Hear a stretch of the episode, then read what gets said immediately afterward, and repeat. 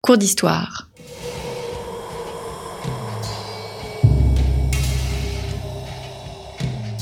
Une émission de la rédaction de Storia Voce.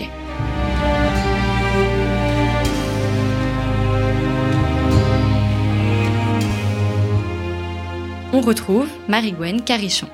Chers auditeurs, bonjour et bienvenue sur Storia Voce pour un nouveau cours d'histoire consacré cette fois-ci aux révolutions et aux révolutions d'avant 1789. En effet, quand on parle de révolution, nous reviendrons euh, durant l'émission sur la définition du terme. Quand on parle de révolution, on pense avant tout à la révolution française. Et pourtant, le siècle des révolutions a des origines anglaises. En 1689, Guillaume d'Orange et sa femme Marie ouvrent une nouvelle ère politique et idéologique. L'Angleterre devient une monarchie constitutionnelle, le devient pour l'Europe et s'érige même en modèle. C'est ce qu'on appelle également une révolution. Nous recevons aujourd'hui au micro de Storia Voce Edmond Diembowski, auteur du très bel ouvrage Le siècle des révolutions 1670-1789, paru cette année aux éditions Perrin. Bonjour Edmond Diembowski. Bonjour. Vous êtes historien, spécialiste d'histoire politique et culturelle du XVIIIe siècle. Vous avez écrit de nombreux livres sur le sujet, dont une admirable biographie des Pitt, ainsi qu'un livre sur la guerre de Sept Ans, euh, un de vos ouvrages les plus connus, qui a été couronné du prix Chateaubriand. Une première question, euh, Edmond Diembowski, avant d'entamer euh, plus précisément le thème de votre ouvrage. Qu'est-ce qu'une révolution? Tout dépend bien entendu de l'époque euh, que l'on choisit pour euh, définir ce terme. Il est certain qu'après 1789, le terme révolution immédiatement, immédiatement euh, renvoie à notre révolution française, c'est-à-dire un bouleversement général, une quasi table rase du passé, que, que ce soit politique d'ailleurs, mais aussi religieux ou social, comme le montre bien la révolution française.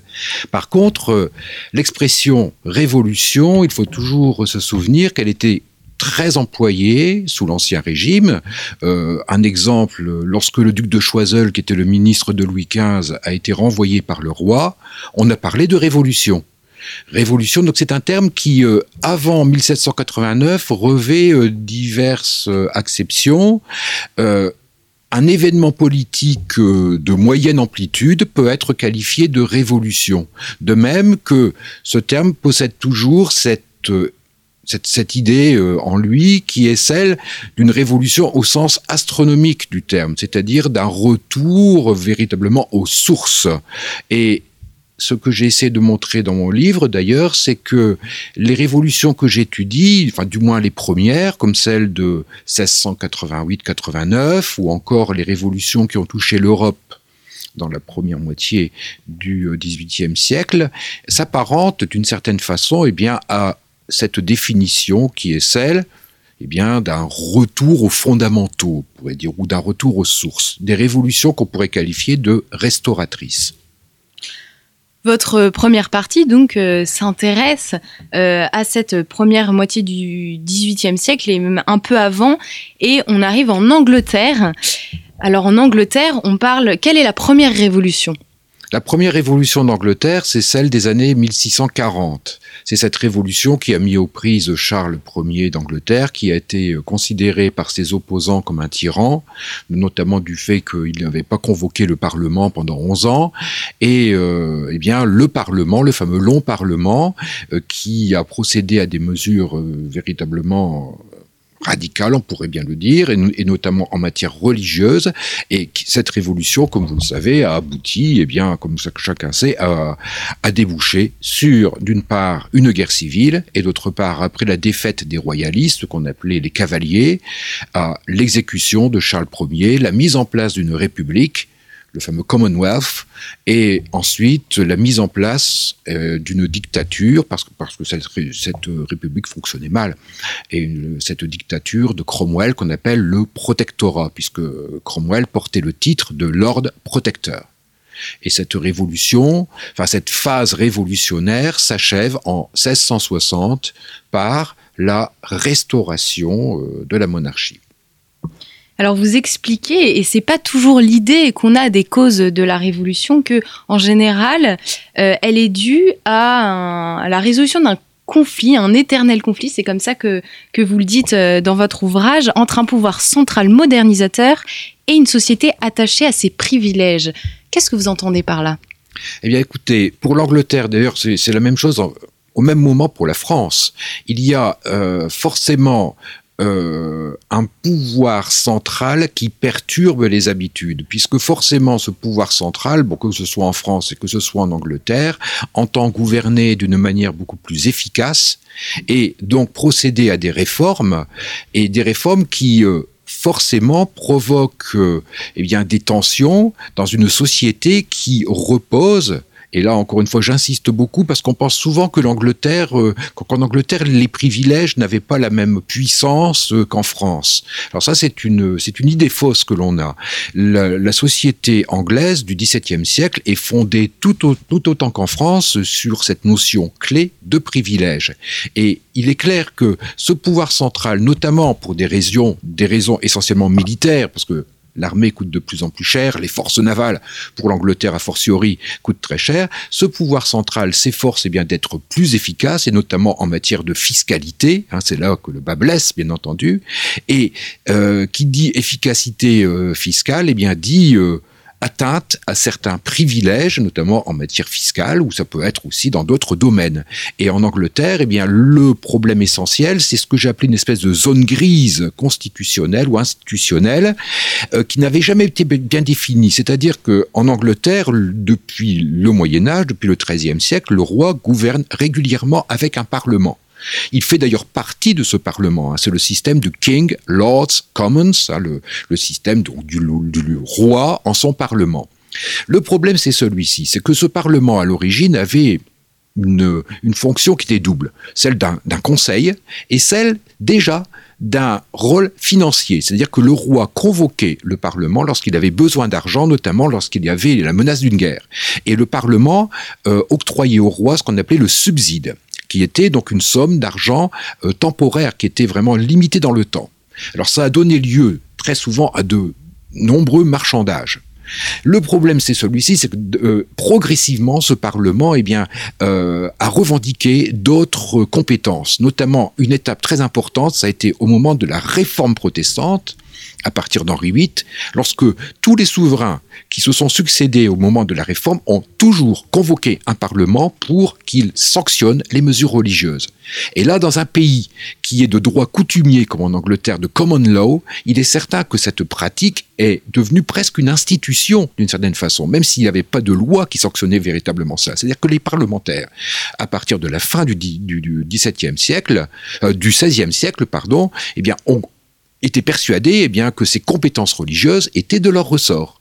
Et il est certain que le roi, lui, euh, entendait plutôt conserver, le roi ou la reine d'ailleurs, Élisabeth, euh, elle était tout aussi jalouse euh, de ses prérogatives que ses, prédécesseurs, entendait conserver cela. Et nous, avons, nous sommes donc là confrontés, vous voyez, à cette, à cette zone grise, c'est-à-dire où s'arrête véritablement la prérogative royale, où commencent les je dirais, les privilèges, les libertés, comme on disait, du Parlement. Euh, quelles, sont ces libertés? Tout ceci était enveloppé d'une espèce de flou. Et c'est ce flou qui a mené à la première révolution, et c'est ce flou également qui a mené à la seconde révolution. Alors, avant qu'il y ait euh, une stabilité, euh, du moins institutionnelle, comment concrètement ces révolutions se sont déclenchées et est-ce qu'on peut les distinguer en plusieurs étapes? Vous voulez parler aussi de la première et de la deuxième ou simplement euh, de la deuxième? Quelques mots sur la première, mais également euh, la deuxième qui est la plus importante. Alors, la première, on peut dire que le facteur déclencheur a été, euh, a été la, la, politique de Charles Ier, que j'ai déjà un petit peu exposé. C'est-à-dire que Charles Ier a gouverné pendant 11 ans sans Parlement, et pendant ces 11 années, il a pris des mesures qui ont été vues comme illégales par les parlementaires, notamment eh bien, des mesures à caractère fiscal. Hein, il a généralisé un impôt qui était payé uniquement que dans des zones portuaires qu'on appelait le ship money, et euh, les parlementaires eh bien, ont, euh, lorsque le Parlement a à nouveau été réuni en 1640, eh bien le Parlement a reproché d'une manière vraiment très vive hein, euh, ce qu'il considérait comme presque une, tentative de, gouvernement euh, absolu ou du moins plutôt tyrannique d'ailleurs, parce que on considérait que le roi eh bien ne respectait pas la loi. Il y avait également les mesures religieuses de Charles de Charles Ier, bon qui voulait aménager, je passe quand même assez vite parce que sinon là nous aurions beaucoup de choses à dire, mais ces mesures religieuses de Charles Ier qui voulait aménager dans un sens plus souple l'anglicanisme. Et ceci a heurté une opinion qui, en partie du moins, était attachée à l'anglicanisme strict et même d'ailleurs à quelque chose qui irait plus loin que l'anglicanisme, c'est ce qu'on appelait le puritanisme. Hein, c'est-à-dire ces Anglais qui étaient des anglicans mais qui estimait que la réforme n'était pas arrivée à son terme et qu'il fallait euh, la poursuivre. Et il est certain que euh, cet anglicanisme souple de la part de Charles Ier eh bien, ne pouvait que susciter eh bien, des réticences. On l'a accusé d'être sympathisant du catholicisme, de, d'introduire à nouveau le catholicisme en Angleterre, une sorte de cheval de Troie du catholicisme, si vous voulez. Et là, on retrouve, voyez, des, des, des points communs avec la la seconde révolution d'Angleterre, parce que la monarchie est restaurée en 1660. Donc en apparence, les choses sont faites.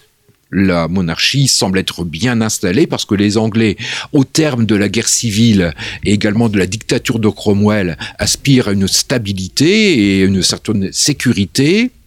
Et au début, d'ailleurs, Charles II, qui est le fils de Charles Ier, eh bien Charles II jouit d'une popularité indéniable.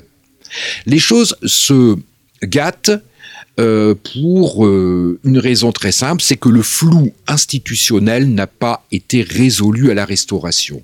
Le Parlement qu'on a appelé le Parlement Convention, qui a, qui a rétabli la monarchie, euh, n'a pas pris le taureau par les cornes. Alors notamment dans deux domaines, il y a le domaine financier qui reste toujours eh bien l'objet de, marchandage. Le roi, certes, bénéficie eh bien d'un revenu bon qui est assez important.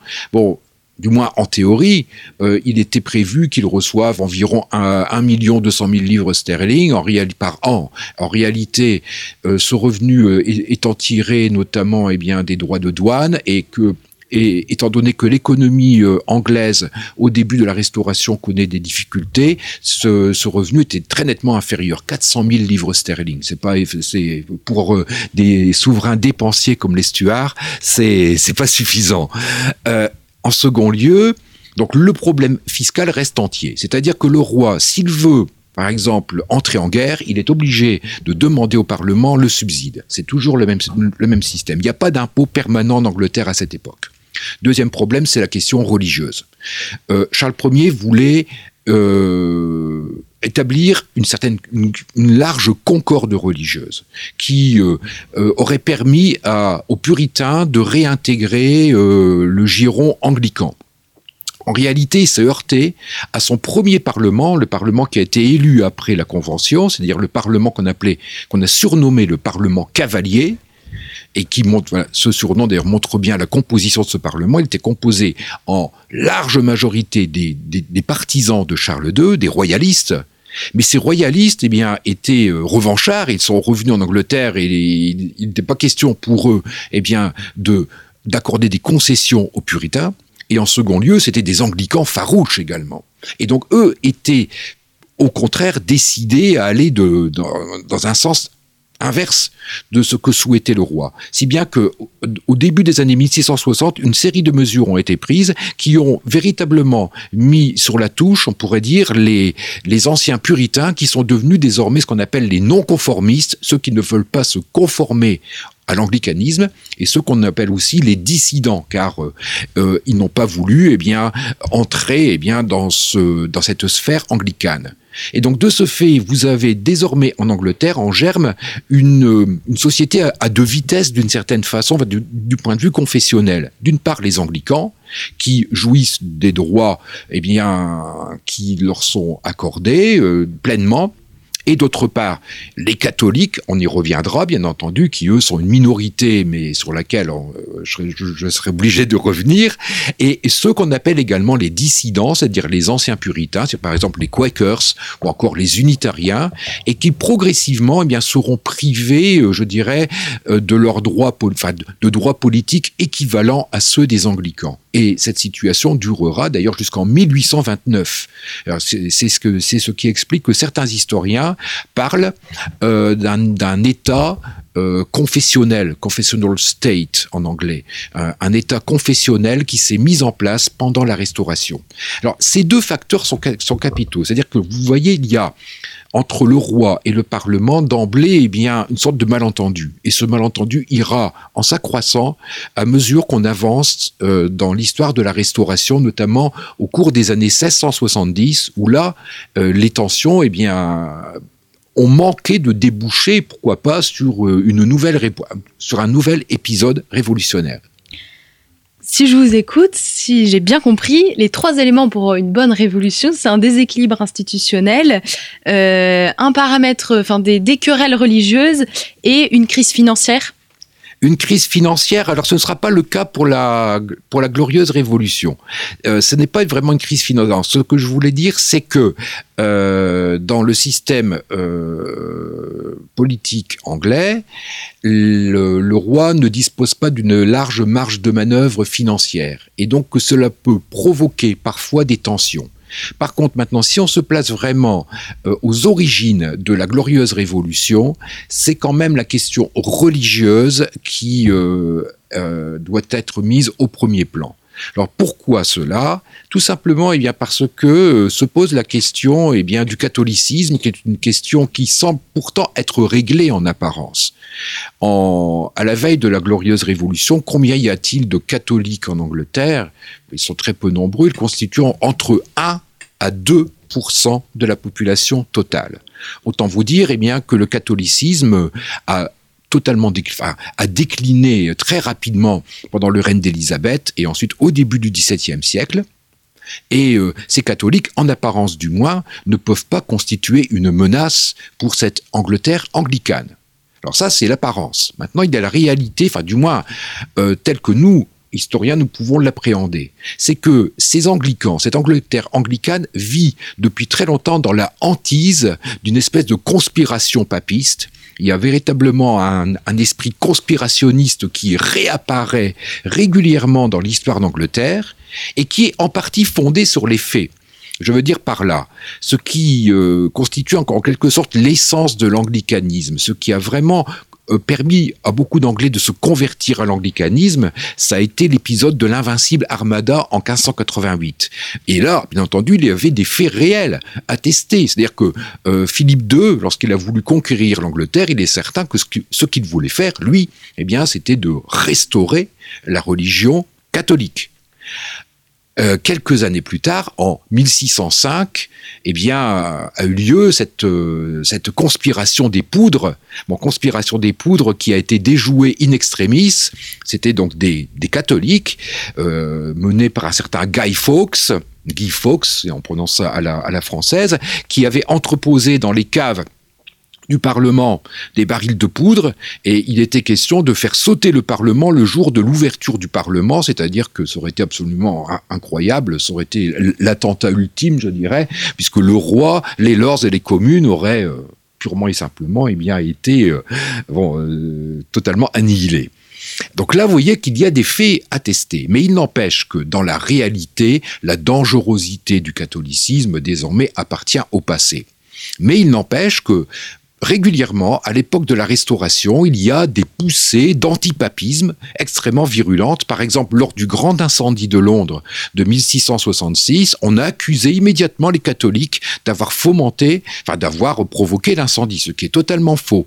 Et pendant la Restauration, euh, en 1678, et c'est là cette crise vraiment très importante, en 1678 éclate une crise qu'on appelle la crise de l'exclusion, et qui, est, qui a été en partie fondée sur les allégations d'un aventurier qui s'appelait Titus Oates.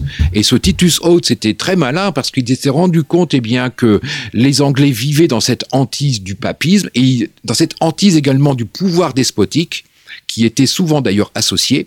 Et Titus Oates a prétendu, sans aucune preuve, eh bien qu'il y avait une conspiration papiste qui euh, était destinée eh bien à rétablir de force le catholicisme dans l'Angleterre de la Restauration.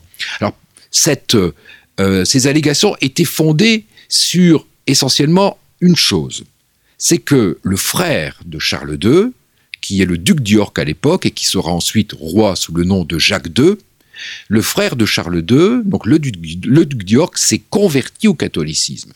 Charles II, d'ailleurs, lui aussi, on, ne sait pas exactement si c'est vraiment converti, mais en tout cas, Charles II euh, a nourrissait une certaine sympathie à l'égard des catholiques. Alors, le problème est celui-ci, c'est que Charles II n'a pas d'héritier direct. Cela signifie que, à sa mort, risque de monter sur le trône le duc d'York, prince catholique, et cela inquiète énormément certains Anglais. Et voilà donc le fameux Titus Oates qui arrive sur ces entrefaites, qui joue avec cette peur et qui déclenche une véritable crise d'hystérie collective puisque euh, les, Anglais croient littéralement à ces propos, c'est-à-dire qu'ils sont persuadés eh euh, qu'une conspiration papiste est sur le point d'éclater. Et pendant trois ans, eh bien l'Angleterre vit une crise qu'on pourrait qualifier de constitutionnelle, c'est-à-dire que le Parlement s'efforce de voter l'exclusion du duc d'York, c'est-à-dire de l'exclusion du trône. Alors c'est un enjeu capital parce que pour le roi, il est évident qu'il ne peut pas céder. Si euh, le duc d'York est exclu, eh ça signifie que le Parlement aura acquis désormais un droit de regard, littéral, un droit de regard eh bien, sur la succession au trône. Euh, le Parlement devient une sorte de faiseur de roi, si vous voulez. Alors, je passe sur la, cette, cet épisode qui est vraiment passionnant, hein, mais qui se solde, euh, c'est une guerre de tranchées finalement. Ça dure trois ans. Au début, ce sont les exclusionnistes qui semblent l'emporter, mais Charles II, ensuite, eh bien, joue euh, avec l'horloge, enfin, joue l'horloge en, quelque sorte. Dissout à plusieurs reprises le Parlement, il en convoque de nouveau, et en 1681, eh bien, il a réussi euh, finalement, puisqu'il dissout son dernier Parlement qu'il a réuni à Oxford, et pendant les dernières années de son règne, entre 1681 et 1685, il règne sans Parlement. On, peut se demander d'ailleurs s'il n'y a pas une, une espèce de tentation absolutiste ou absolue, hein, d'une monarchie absolue à cette époque, et qui d'ailleurs a été suivi par celle de son frère, qui monte sur le trône en février 1685 sous le nom de Jacques II d'Angleterre ou de Jacques VII d'Écosse, hein, puisqu'il y règne également sur le royaume d'Écosse. Et euh, c'est ce règne qui est véritablement le qui est le déclencheur vraiment de, de l'épisode révolutionnaire. Car Jacques II commet de très graves erreurs. Jacques II commet de très graves erreurs pendant son règne. Euh, il s'est réfugié en France.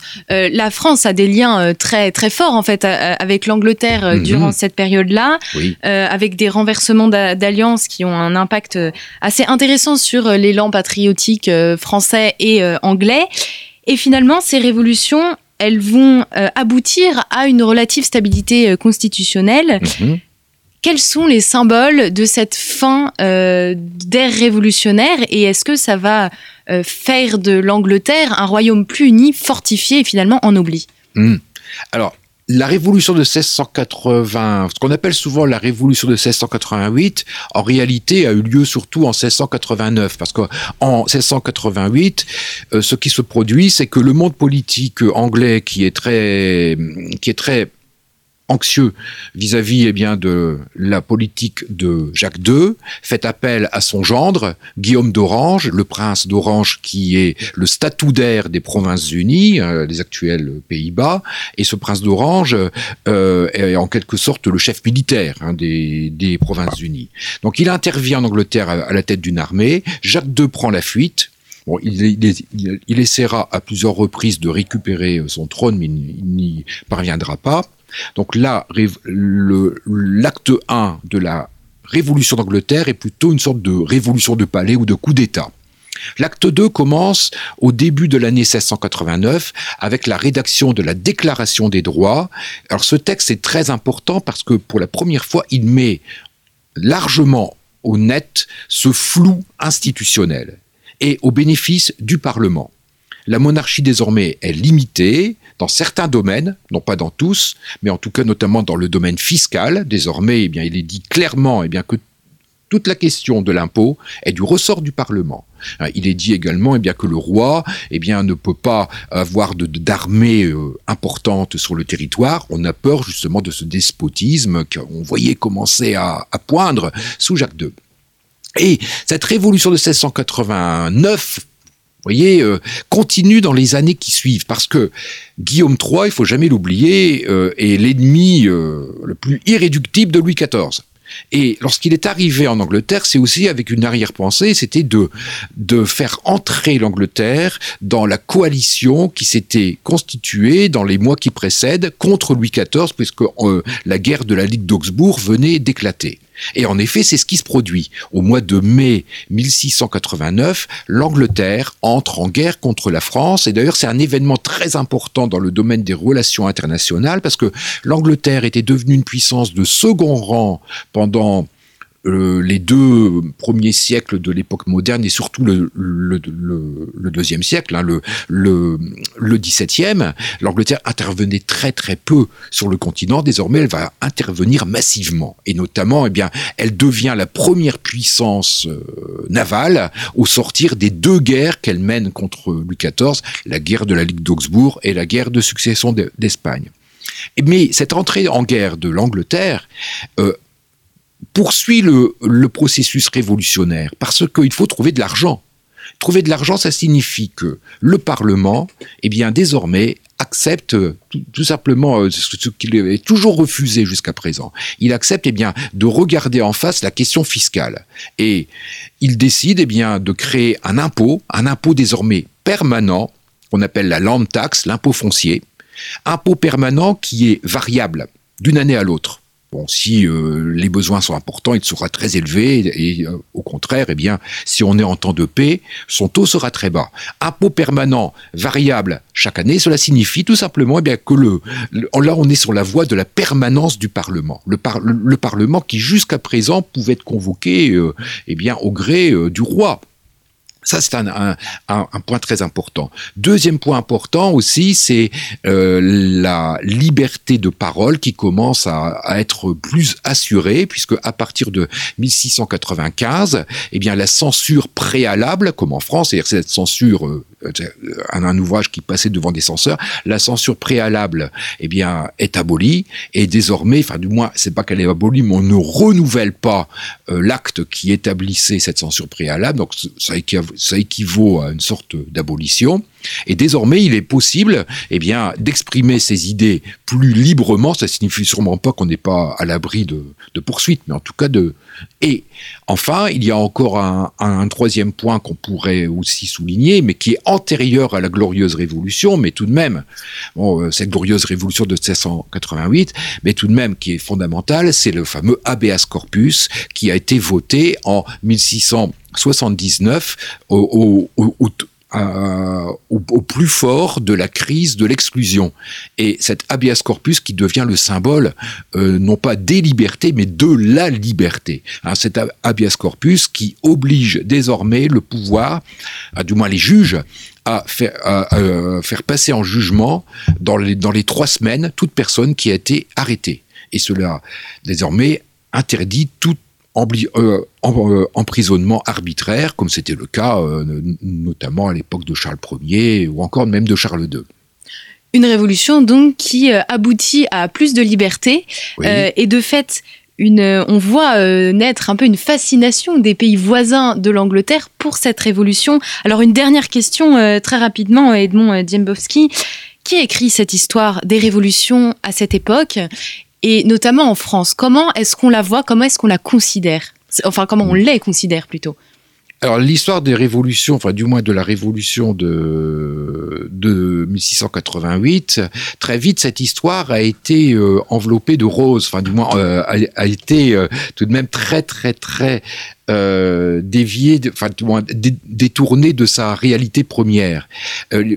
C'est imposé dès le début du, euh, 17e, euh, du 18e siècle, pardon, euh, l'idée d'un modèle anglais. D'abord, alors ça a commencé chez les, chez les Huguenots, ce qui, a, ce qui est un peu d'ailleurs logique, hein, qui était opposé à Louis XIV, notamment quelqu'un comme Jurieux.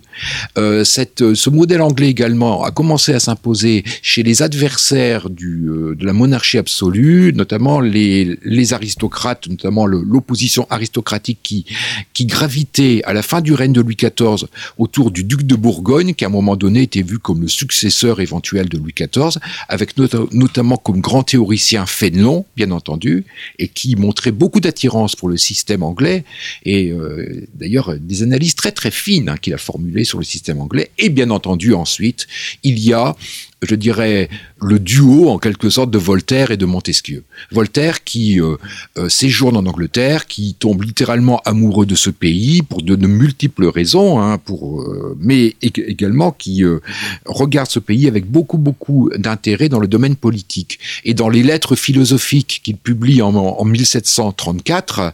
Vous avez bon ce chapitre sur le Parlement d'Angleterre où vous avez cette phrase très célèbre où il dit que le roi d'Angleterre a les mains qui sont liés pour euh, faire le mal et il a toute liberté pour faire le bien. Alors bien entendu, c'est une vision, je dirais, très, euh, on va dire presque simpliste, puisque la, réalité, la réalité est tout de même euh, tout autre. Hein, le roi d'Angleterre peut également faire le mal, c'est évident. Mais il n'empêche eh bien que cette, cette, cette idée d'une monarchie limitée qui travaille pour le bien public eh bien commence à s'imposer en France.